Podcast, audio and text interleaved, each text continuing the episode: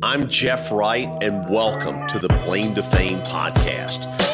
As an entrepreneur, I have not only built an extremely successful business from scratch, but also employed thousands of men and women and helped them on their path to financial freedom.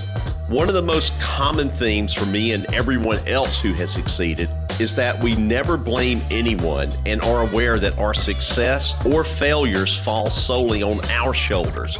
It was not until I hit rock bottom that I realized that only I alone could change my future. And on my podcast, you're going to hear the stories of successful folks who have gone from blame to fame in their own lives. I look forward to sharing my journey and great guests that will educate you about their path to success. Please join me each week on the Blame to Fame podcast. All right, today we have a very special guest. We have one of the top plastic surgeons, not only in New York City, but in the airline magazines that you used to see. You don't see them in the in, on the air, on the airplanes anymore. She's listed as one of the top doctors in America.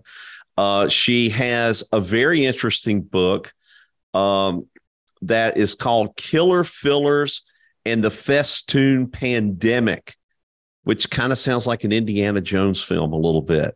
You know, Indiana Jones and the Temple of Doom. Doctor Lopa Gupta, doc, doctor, thank you so much for being on and, and welcome. Thank you so much for having me, Jeff. It's, it's, it's an absolute pleasure and a privilege to be here. So we were talking earlier. My wife used to have a, a med spa. And when I told her about I was going to be doing this, she had no idea what a festoon is. Can you tell people what a festoon is? Because I don't even know. Absolutely. And one of the reasons I, I wrote this book is to raise the awareness of the name festoon. Okay. And so festoons have a number of aliases. They can be called malar bags, malar mounds, cheek bags, under eye bags, which are often confused with eye bags. So there are a number of aliases. And because of that, people who have them don't even know what to call them. Okay. But basically they're under eye, not the eye area, but just below that in the midface right here. They're mounds of usually these days filler that have accumulated after it could be one injection or serial injections. And the filler draws in a lot of fluid. So what happens is that you get a fluid filled mound that surrounds what we call the orbital bone. It's arcuate shaped. And this is a condition that is so prevalent right now because so many people are having under eye fillers done for instant volumization, but festoons are under eye cheek mounds. And you were telling me once you get these fillers, they're there for life. They don't disappear. They they're in you. Once they're there, they're there. And exactly. I, I had no idea. Right. And this is the other reason for the book. In the book, I, I highlight that fillers in caps do not go away. Okay. Traditionally, um, the drug representatives, the drug company representatives will come to go to doctors' offices and say, oh, you know, these fillers will dissolve in about a year. So make sure you have your patients come in every year to stick to their annual injection, you know, cycles to maintain the look. And so unwittingly, many doctors sort of fell into this trap of yearly injections. And when fillers first came out about fifteen some odd years ago, nobody knew that this would segue into festoons. So those who were doing these serial injections, it naturally segued into patients having festoons, but they didn't connect the dots. Does that make sense? Because of fillers, right. we would, we were, we were told that they would dissolve, and yet they did not dissolve. But then some of them, some of some of the filler lingers, and the body encapsulates it, and then it becomes a water magnet. They're hydrophilic; they draw in water. So they'll sit there for years, for a lifetime, creating water issues, fluid issues. Uh, how do you fix these festoons, or are they fixable? So, yes, when I first started seeing them about fifteen years ago, traditionally festoons were treated with aggressive laser resurfacing. And the theory behind that, presumably, was that we're improving the lymphatic outflow mm-hmm. and, and tightening the collagen, tightening the skin there, thereby squashing the, the fluid. Um, another treatment was direct excision. You just make a cut across the cheek, and nobody wants a horrible, unsightly scar across the cheek. So those were the two options that I had to work with when I started seeing festoons about fifteen years ago. So I said to myself, this, I can't, I can't do this. I have, uh, you know, a lot of professionals in my practice, and some are, you know, in front of the T V screen, in theaters. What? So I needed to create something that I could do minimally invasive with a small incision. Um, so I created my technique, but again, at the time, I didn't know if it would work. So I didn't really publicize it, but I do have a technique now. And if you'd like me to talk about that, I will, but, but, okay. but there well, sure now. You know, it's easy for me to see how this could become a big problem for people mm-hmm. because, you know, until, you know, I got married and my wife was, uh, was, you know, had her med spa and, and had injectors that, that were doing certain things, you know, Botox and, and fillers. Um, just to kind of see inside that world now, excuse me. Now I'm in Florida, and Florida is kind of the Wild West. Uh-huh. Um, you've got, in, you know, you know, an N P can do injections, a dentist can do injections, you know, down here, probably a veterinarian could do them. Who, you know, who knows? But it, and but the thing is, is that we would see and hear about uh, like little arts and crafts fairs. You'd have a tent set up and women just lined up to get to get fillers and to get Botox for, you know, get they you know, they'd have Botox for, you know, five, six dollars a unit. And, and they're sitting in a lawn chair in a tent with it one hundred degrees outside. Um, it, it, it's, and I'm sure you, you've heard about this sort of thing too. So I know that in a lot of states, probably I would assume that New York is far more regulated than, than Florida is for sure. A lot of, uh, you know, all the, all the states are different, but you know, how, how widespread is this of people doing the injections and doing the fillers that at the end of the day, they're really not qualified to do them at all? Well, I think, you know, we have to change laws at the, at the government level and even at the state level. So I agree with that. New York has these um, Botox parties, but they're more covert. I think in Florida, everything is just overt and out there. Okay. There's no shame in doing anything in public. Whereas in New York, it's more discreet, but they do happen. You know, I live in a suburb in Westchester, and I hear about Botox parties at people's homes all the time, you know, and this is rampant. Uh, this yeah. public publicization of, of, you know, injectables, which is fine, but we have to remember, especially in the under eye area. And I want to say this in all seriousness, is that one of the most devastating complications of fillers in the temples, in the under eye area, and between the brows, what we call the glabella, one of the most devastating consequences is blindness. Okay. And oh my the re- God. Yes. See, oh my God, that's the response I want to hear from you and everyone else who might be listening. And, and people don't realize that you can't just go to a, a person who hasn't gone through four years of medical school, residency, fellowship training, more clinical courses. You can't go to somebody who's not qualified, who doesn't understand the anatomy, the circulation, the dual circulation of the eye, to have a filler done in, in, in a tent. Yeah. You know, I lose sleep when I hear about these, even these Botox parties.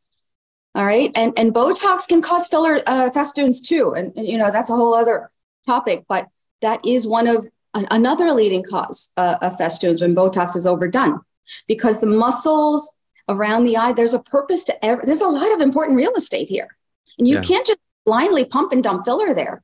And, you know, it incites, I want to, this is a hard word, but it incites a little bit of anger in me.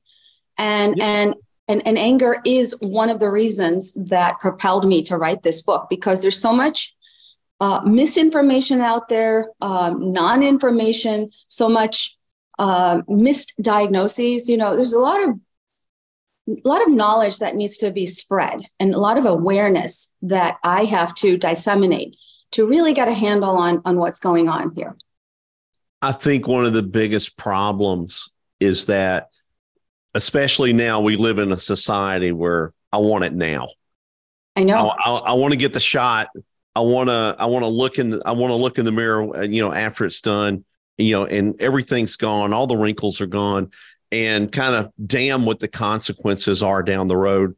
Um, uh, you know, we. My wife would tell me she would have young, like girls in their in their early twenties, even late teens, mm-hmm. wanting to come in and get Botox. Mm-hmm. And, and, and she got to the point to where she just would look at them and wouldn't do it. In fact, yeah. Uh, my wife, she's from, from Russia, so she's very blunt. And I, you know, I heard her, I heard her tell a woman, "You don't need Botox. You need to fucking believe in yourself. That's what you need to do." Well, that's good. That's really good. But, but that's very good. Yeah, but uh, that that's the thing. They they they the, and how much of this do you think is fed by, you know, social media? You know, they see the TikToks and the Instagrams, and they they see these perfect people, and they'll do anything and everything to to try to to to to look like them. In fact, they probably never will. Right. I would say ninety-five percent plus is fed by social media, uh, fueled by social media, because, uh, again, I won't mention any names, but a lot of celebrities, if you take away the makeup, the lighting, and I've seen them, they they have festoons big time because they've had tons of fillers and also fat grafts that are so popular right now. Fat injections can also, that's the number two cause of fill, uh, festoons in my practice. Well, okay. Yeah, and that's an interesting point, talking about the celebrities, because mm-hmm. I've seen a lot of celebrities that had, that had just had all kinds of botched up uh, mm-hmm. uh, plastic surgery. And these are people that can afford to go to the best. They they they have the money to to to to to get the best that there is. Yes. And so if that's not working for a lot of them, then why are you going to trust your your your body and your face and all that to someone basically working in Florida in a circus tent? Yeah. So I think, and I'm going to surmise here, and I'm not saying this is fact, but I believe that many celebrities don't want to be in the public eye. So they disappear to a foreign country to, to recoup and away from maybe perhaps, you know, there are very good doctors uh, abroad, but yeah. maybe they're not, they're not doing their due diligence and not getting the best doctors there, but they want to be away from the public eye while they're getting their work done and healing. That's one reason. Number two, maybe that celebrities feel, you know, when they go to a restaurant, do you think the restaurant owner is going to charge them for the meal? No, a lot of times they don't. Okay. Wherever they go, they have an entourage, and there, there's a sense of entitlement. And I say rightly so, because they're very talented at what they do. But I think that that same sort of philosophy carries over when they go to a, a plastic surgeon. Yeah. Okay. And, and I would say many a plastic surgeon may not want to do something for free, because it, we're, we are, you know, there's a lot of liability for us when you do something for free. Not that we don't want to. Uh, people think we didn't do a good job, or, you know, it, it's it's a psychology of it behind us. So I think that they go to surgeons who just do it for free.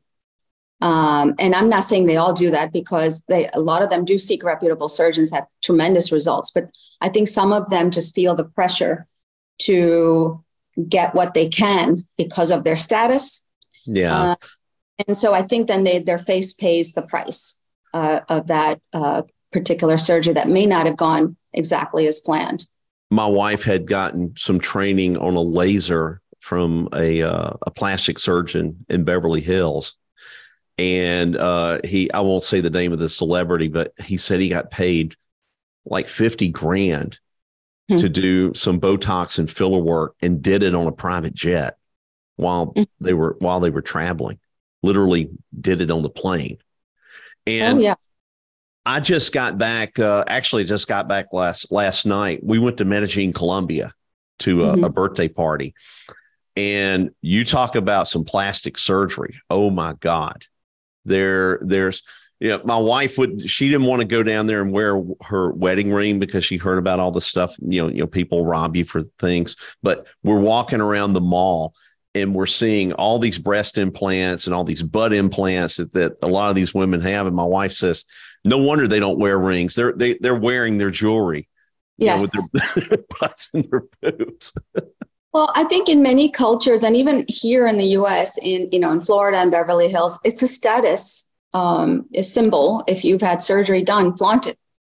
And yeah. if you, it, it has to be visible. And if it has, if it's that visible, then it's not a natural look. It's, it's a contrived, it's a fake look. It's an artificial look, but, you know, to each his own. If that's what makes them happy psychologically, mentally, I say all the power to them. Okay. But there is a certain group of us, myself included, we, we like the natural look.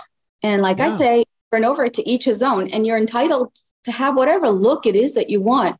But it's, that's why it's all the more important for the patient to know what the doctor's ethos is and his, his philosophy is about plastic cosmetic surgery. You know, page, doctors often subscribe to their clientele. And, and, you know, that may be a business decision, that may be a personal decision. Uh, and, and that's, that's fine. All the power to them. But I, and, and there's a group of us who feel that the natural look, less is more philosophy is my mantra. And that's why I've always been very, very conservative with anything and everything I do, for one. And number two, I'd like to think about not just the short term, but the long term consequences of any anything I do on the face. So yeah. we have to keep that in mind. Um, one of the one of the guys uh, who was a friend of mine who lives in Tampa was also at this birthday party that we attended in Medellín, and he had been down there for a couple of weeks, and he brought his girlfriend. And his girlfriend, who I've never met, but she was recuperating at an Airbnb they had rented. She had eleven hours of plastic surgery, eleven oh. hours. She had breast implants. She had a tummy tuck. She had, it, it, she had like three or four different procedures, and it was all done at one time. Right. So I can only imagine how that poor girl felt. Um, yeah. But it's that isn't that a little extreme? It, it is very extreme. And again, I think the, the doctor perhaps is, is subscribing to what the patient wants and not necessarily stating that there, the more procedures we do, the more medical risk you undertake of general anesthesia, just the body recovering from all these various points of entry, if you will, infection yeah. uh, rising. Uh, but but it, it's this is we're in this sort of craze right now, this plastic surgery. And like you said, you you hit the nail on the head. Instant gratification. Everybody wants instant gratification. I have patients who all do very, very complex festoon surgery. And now, mind you, these people are they've had a facelift. They've had their eyes done. They've had thousands of injections. And then they come to me. And so I have to I spend a couple hours just undoing everything. Yeah. And you have to understand this is a very, very complex anatomy under the eyes and the, the midface area. And then I have to redo. And in two weeks, they look in the mirror like, yeah, doc, the bruising and swelling's gone, but I, I, I don't like what I'm seeing. I said, whoa, it took you fifteen years to get to this point. Give me at least fifteen weeks to, to give you, you know, it, the result evolves. So people want that instant, you know, gratification. And, and it just can't happen, especially when you're doing revisional work. And and, and the, the whole mindset, I think it's because social media, everything is, you know, press the press a button and here you have it. There's no, and as my patients say, patience is a rare commodity these days. Well, and and the other thing too, like you said, they're they're seeing the the faces of these people and the bodies of these people uh, on on Instagram or TikTok, but they don't take into account that a lot of those those photos they're seeing are brushed. You know, they're, they're Photoshopped, they have, you know, makeup. And, and, you know, if you were to see these people when they wake up in the morning, they don't would probably wouldn't even look like the same person. Exactly. And, and, you know, I can tell you firsthand, they do not. Okay. Yeah. They, they look like you and me. There is no difference between what they look like without makeup versus what I would look like without. There is no difference. Okay. Now they are extremely talented at what they do. So I will never undermine their talent, sure. but, and, and they know it themselves that they, they tell the cameraman to, to, you know, if they have a ptosis on one eye, let's say, then they'll say, oh, it could shoot me from this angle or shoot me like that. So the ptosis, they have worked with the camera and the lighting to mask or camouflage all flaws that they may have. And we all have flaws. Mm-hmm. Nobody. And, and so it's true what you say. So is there a, uh, you know, like a, a point of no return or a, uh, I know that like if you constantly get Botox shots, mm-hmm. con, you know, and a lot of people do, don't you reach kind of a critical mass to where they just don't work anymore? The, the, the atrophy just stops. And is, yeah. is that, is that right? They, um, Um, you bring me to a very, very important point. So what happens with, with Botox is that when you have it injected, it really doesn't go away. Okay. The body just sort of upregulates its receptors. It creates new receptors so that the Botox effect goes away. But when you have, now, if you do a healthy dose of Botox with respect, or Dysport, with respect to the number of units and with respect to the time interval in between the treatments, then everything becomes more physiologic and your body can handle it. But if you're going in every two months, you know, uh, or before the full Botox effect has gone away, then the body can't handle that demand. And then you become resistant to the Botox. Okay. But everything in healthy doses, Botox, Dysport, can be a permanent uh, improvement. And I'll explain that. So let's say for my for my male patients, I have them come in twice a year for Dysport because it lasts about six months. Botox is on the average is about three to four. So for my guys, I always say we're going to do Dysport because guys don't like coming into the office every three months. Um, every time that's done, what, what happens is that, like you said, the muscles will undergo a little bit of denervation atrophy or disuse atrophy, okay? And over time, let's say over ten, fifteen years, the demand for the number of units of Dysport that you had when you were younger with thicker muscle, that demand goes down. Okay, so appropriately, if the surgeon or injector knows, is, is aware of this, the number of units should also go down. Mm-hmm. And the time interval should spread. So that's Botox or Dysport done physiologically and in natural doses. And over time, those muscles, like you said, will relax to the point where even at rest, the lines are gone because a muscle has, you know, atrophied.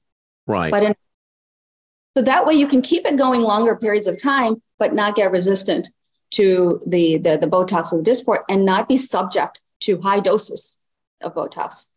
Um, she had some, what's your opinion on threading? Uh, she had a young lady that came in there and did really nice work with threading, which I don't think involves any kind of medication at all. No, I uh, probably have done in the last five years, I've probably done about twenty to thirty thousand thread lifts. Okay.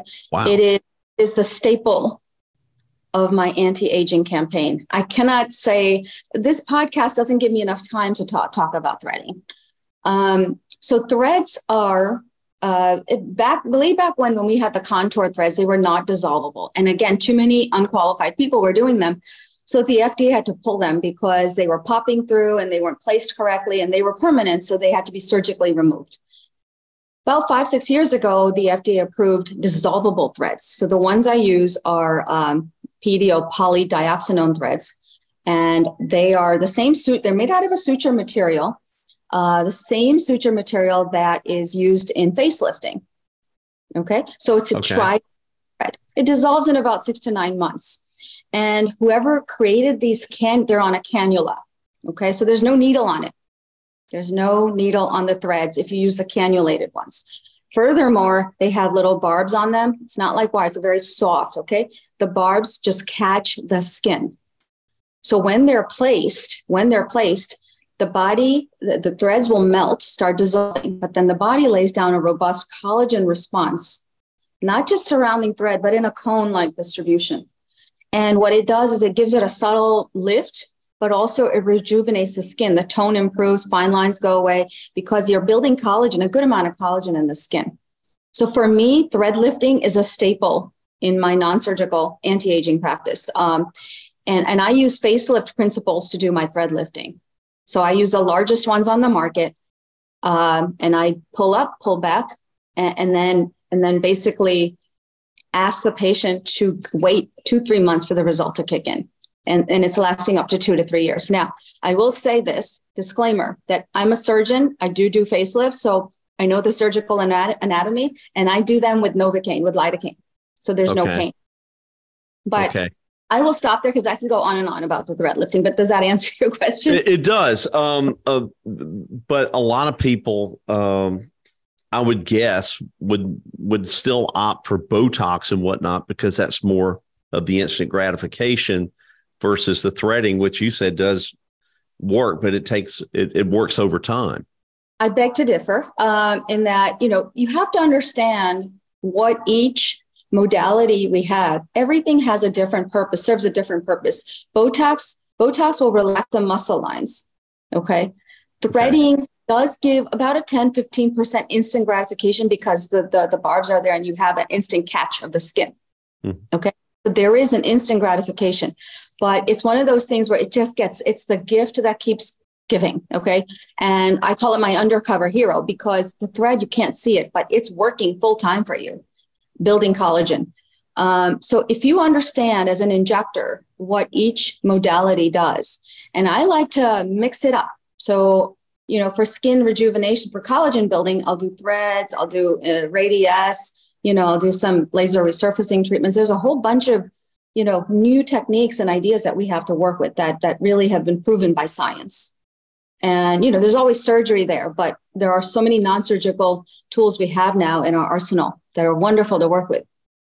Do you, um, like, one of the things my wife does is she, uh, she helps particularly guys help grow their hair back. Mm-hmm. So, so she, she does uh, laser, she does P R P injections. She's been using exosomes. Mm-hmm. Uh, do you do any of that at all? Uh, like scalp rejuvenation with I do. Like through P R P um, or microneedling or? Yes, I do a lot of that. And I use, uh, it's called low level laser technology, L L L T. So it's, it's a hood. And when I do P R P injections, I'll have the patient sit under the hood for about half an hour. That works at the mitochondrial level. Okay. It's low level. So there's no harm to the skin. There's no overheating. After about twenty minutes, you just feel a slight warmth to your scalp, which is totally natural and, and, and intentional, but it stimulates A T P production in the mitochondria. Okay. That, that means the cell itself will have more energy. So by giving nutrition to the follicle, you're going to allow that follicle to fall out less quickly. Okay. And, and you're going to have, so less fallout. And you're also going to allow follicles that are terminal hairs, which don't normally sprout, you're going to give them a boost of energy. So they're going to start sprouting, and your hair, their hairdresser will say, oh, you got a lot of new growth. And those are just terminal hair sprouting. So you know what's, it, what's really interesting is um, she could help someone look younger with their skin. They'll tell everyone they know. She would help people lose weight. They would tell everyone they know. But it didn't matter if it was a man or a woman. It, whatever results that she got them with their hair, they would never say a word, because the hair is so sensitive to them. They don't the want very, anyone to know that they got any kind of help with their hair. It, it's, it's, you know, it's a, it's a private area. In, in fact, yeah. you know, many cultures, uh, you know, Jewish cultures, uh, he, Muslim cultures, even Sikhs in India, they cover their hair. Yeah. Because it's a private part. Remember that hair is a private part. And and so it it, it you have to be very discreet and, and very respectful of that for certain, you know, cultures and religions.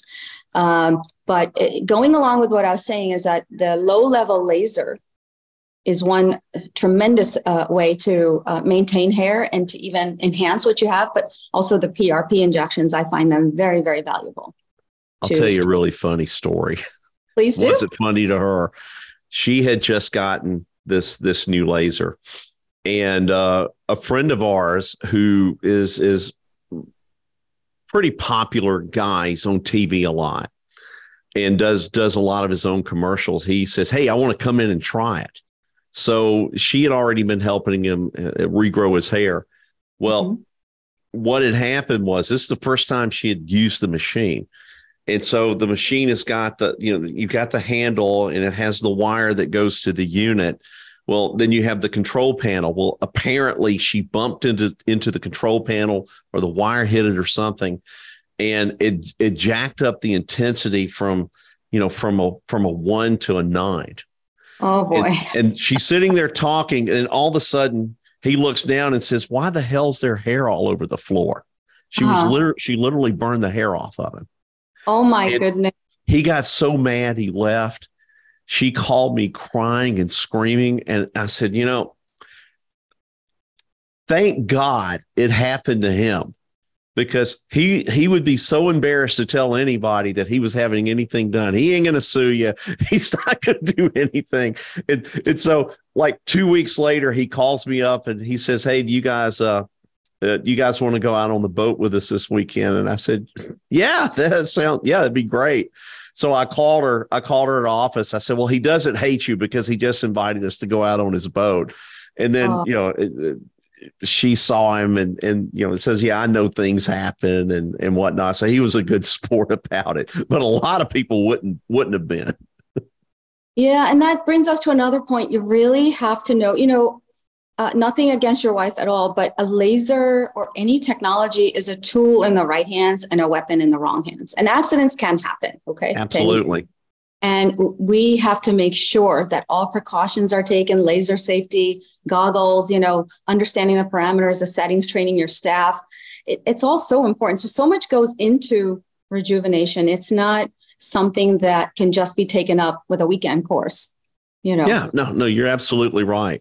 You're absolutely right. And I'm, uh, she says, well, you know, it was an access, not an excuse that, you know, that it was an accident. It's not an excuse. You have to be more cognizant of what you're doing, and really you need to be training more on it before, you know, you you you set people down into a chair to do it. But now she she operates it like a champ, but uh yeah. but but before no that's that learning curve, you know, and, and it's important to do it without harming anyone. Yeah, absolutely. So you do um uh, so you you do all areas of, of plastic surgery, facelifts, tummy tucks, implants. No. Surgically, uh, I'm an oculoplastic, oculofacial surgeon. So my area of expertise surgically is the eyelids, um, okay. fest- and I do, I don't do deep plane facelifts, but I do mini facelifts under local. Everything I do is in my office under local anesthesia, including okay. blepharoplasty, festoon surgery, facelifting. And I do liposculpture primarily of the face and a little bit of, you know, sort of sculpting. But I don't do tummy tucks. I don't do uh, breast augmentation. I don't do body work per se.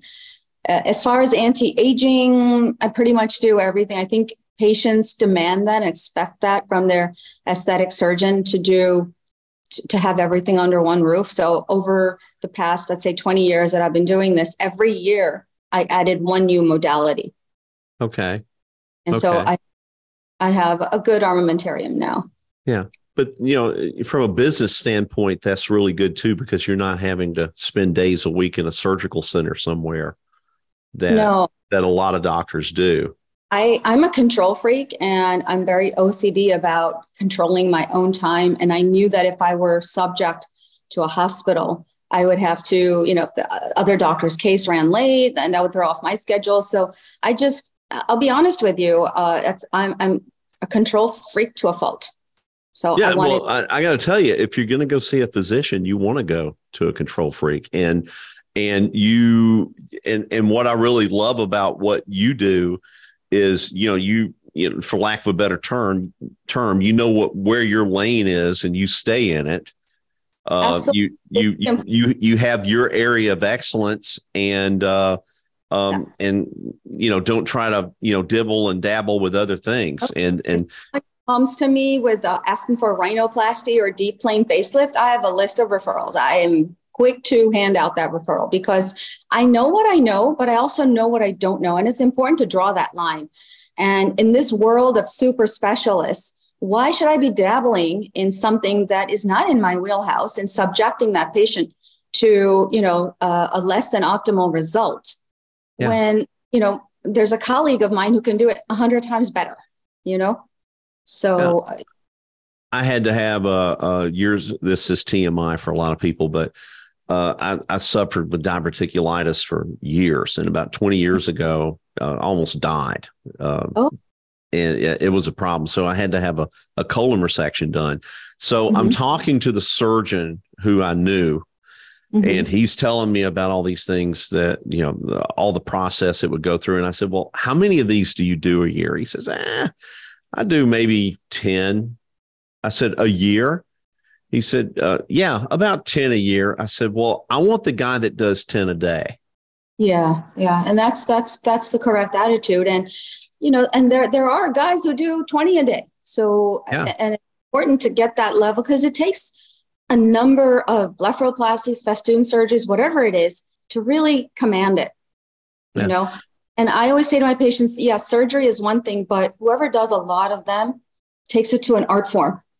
And when you reach that art form, that means you are really a master of your field. You're an expert, you know, and it's true with any, any craft.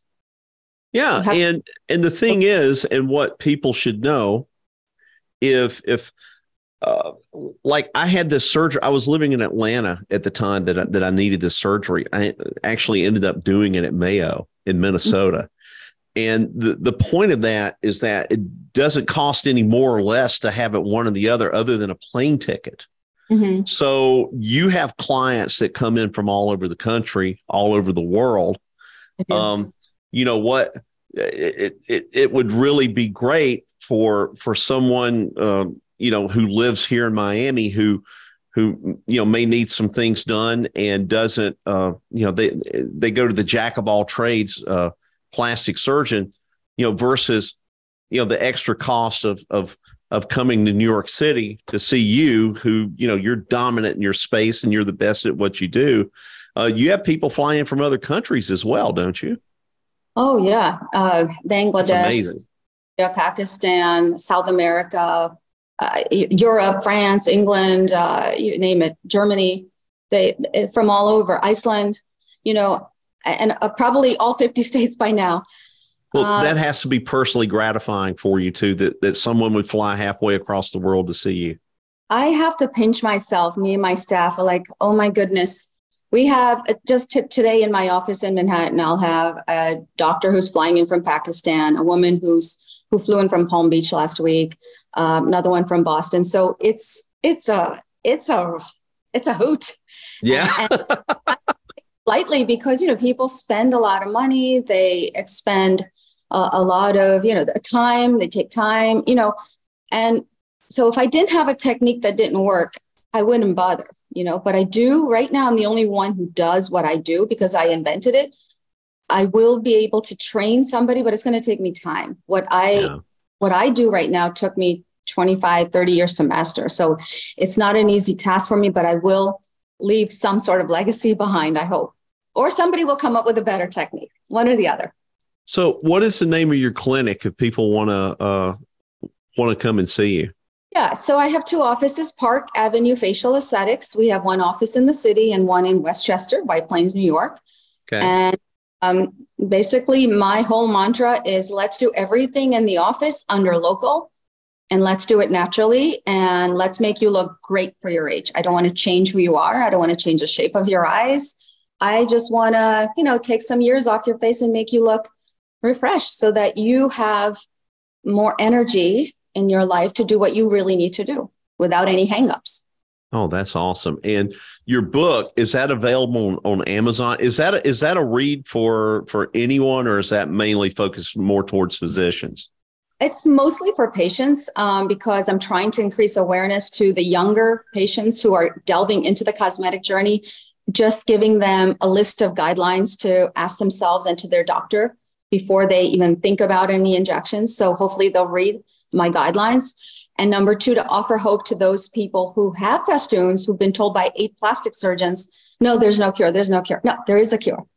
Okay. And so I, I sort of highlight how I evolved into this technique, how I created it, my backstory a little bit.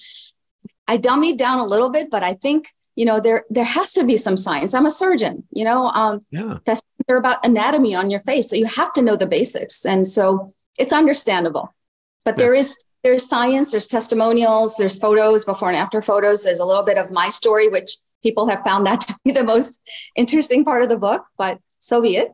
Yeah. And if people want to follow you, you, you, you have a great Instagram. Uh, you know, we follow each other on it. It's Doctor Lopa Gupta. At Doctor Lopa.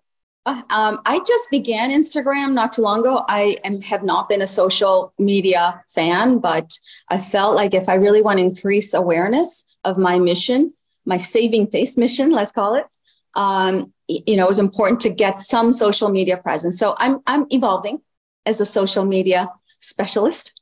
Yeah. And, um, you know, you're, it, that's good because you're becoming a specialist in social media, helping fix a lot of the problems that social media is creating. I'm trying, I'm trying. And, you know, with people like you, I think you're going to empower me. Okay. And I appreciate that. Oh, Thank well, you. I tell you, you said this was your first podcast. You, you did a great job. Thank and, you. And, and very informative, and uh, and always like come coming walking away from one learning something new. And boy, did I learn a lot of new stuff today. Oh. Have, have you by any chance talked to? Uh, if you haven't, uh, I can get or uh, the people at two M M can can tell you about him. Doctor Rock Pastiano, who's also in New York. He's foot and ankle surgeon.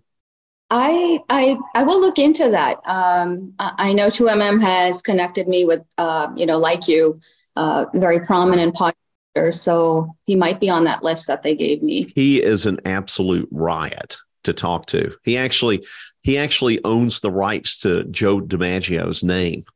No, wow. Okay. and and he, he's such he's such a cool guy. Such good. Hey, in fact, I will chop liver. Okay. I beg your pardon? I said, you're no chop liver. Oh, well, thank you. Thank you. It, it was funny, though. And, and and this is kind of the, the great thing about doing this is you get to meet s- such cool people like yourself. And not long ago, I was running through an airport trying to catch a, a, a connection. And one of these transporters who was pushing this really big woman in a wheelchair hit my ankle, knocked me down, got up, kept running to the plane. The next morning when uh, I was in the hotel room and I put my foot on the uh, foot on the floor, I thought I was going to die. It, it was all bruised up and, and all that. So I, I started taking pictures of it and sending it to Doctor Rock. And like, what, what do I do? He's like, well, you need to go get a damn x-ray. And it, it ended up being okay. But, oh, but it's just, you know, th- that's the thing about getting, you know, getting to do this, having the opportunity to meet so many great people and whatnot. Um, Absolutely. It's really eye, eye opening. And, and, and I can't wait to be on your podcast one day, because if you don't have one, you need to. Oh, you're so kind. Thank you so much. Well, I really enjoyed this, and I hope um, I, I uh, didn't, uh, you know, bore anybody with details, so to speak. No, absolutely uh, not. Folks, give her a follow. Uh, if you need it, if you need some, some facial plastic surgery done, and there's her book. Yeah. Killer Filler and the Festoon plan- Pandemic. Pandemic, you got it. I love it. Doctor, thank you so much for being on. We really do appreciate it. And, uh, and, enjoy. and I hope this reaches reaches a lot of people that uh, that educates them and maybe helps them take some action on on maybe not making fast moves, but better moves and, and, and Let's seeing hope. the long term. Yeah. Thank you. Thank you. Thank you. All right. Take care.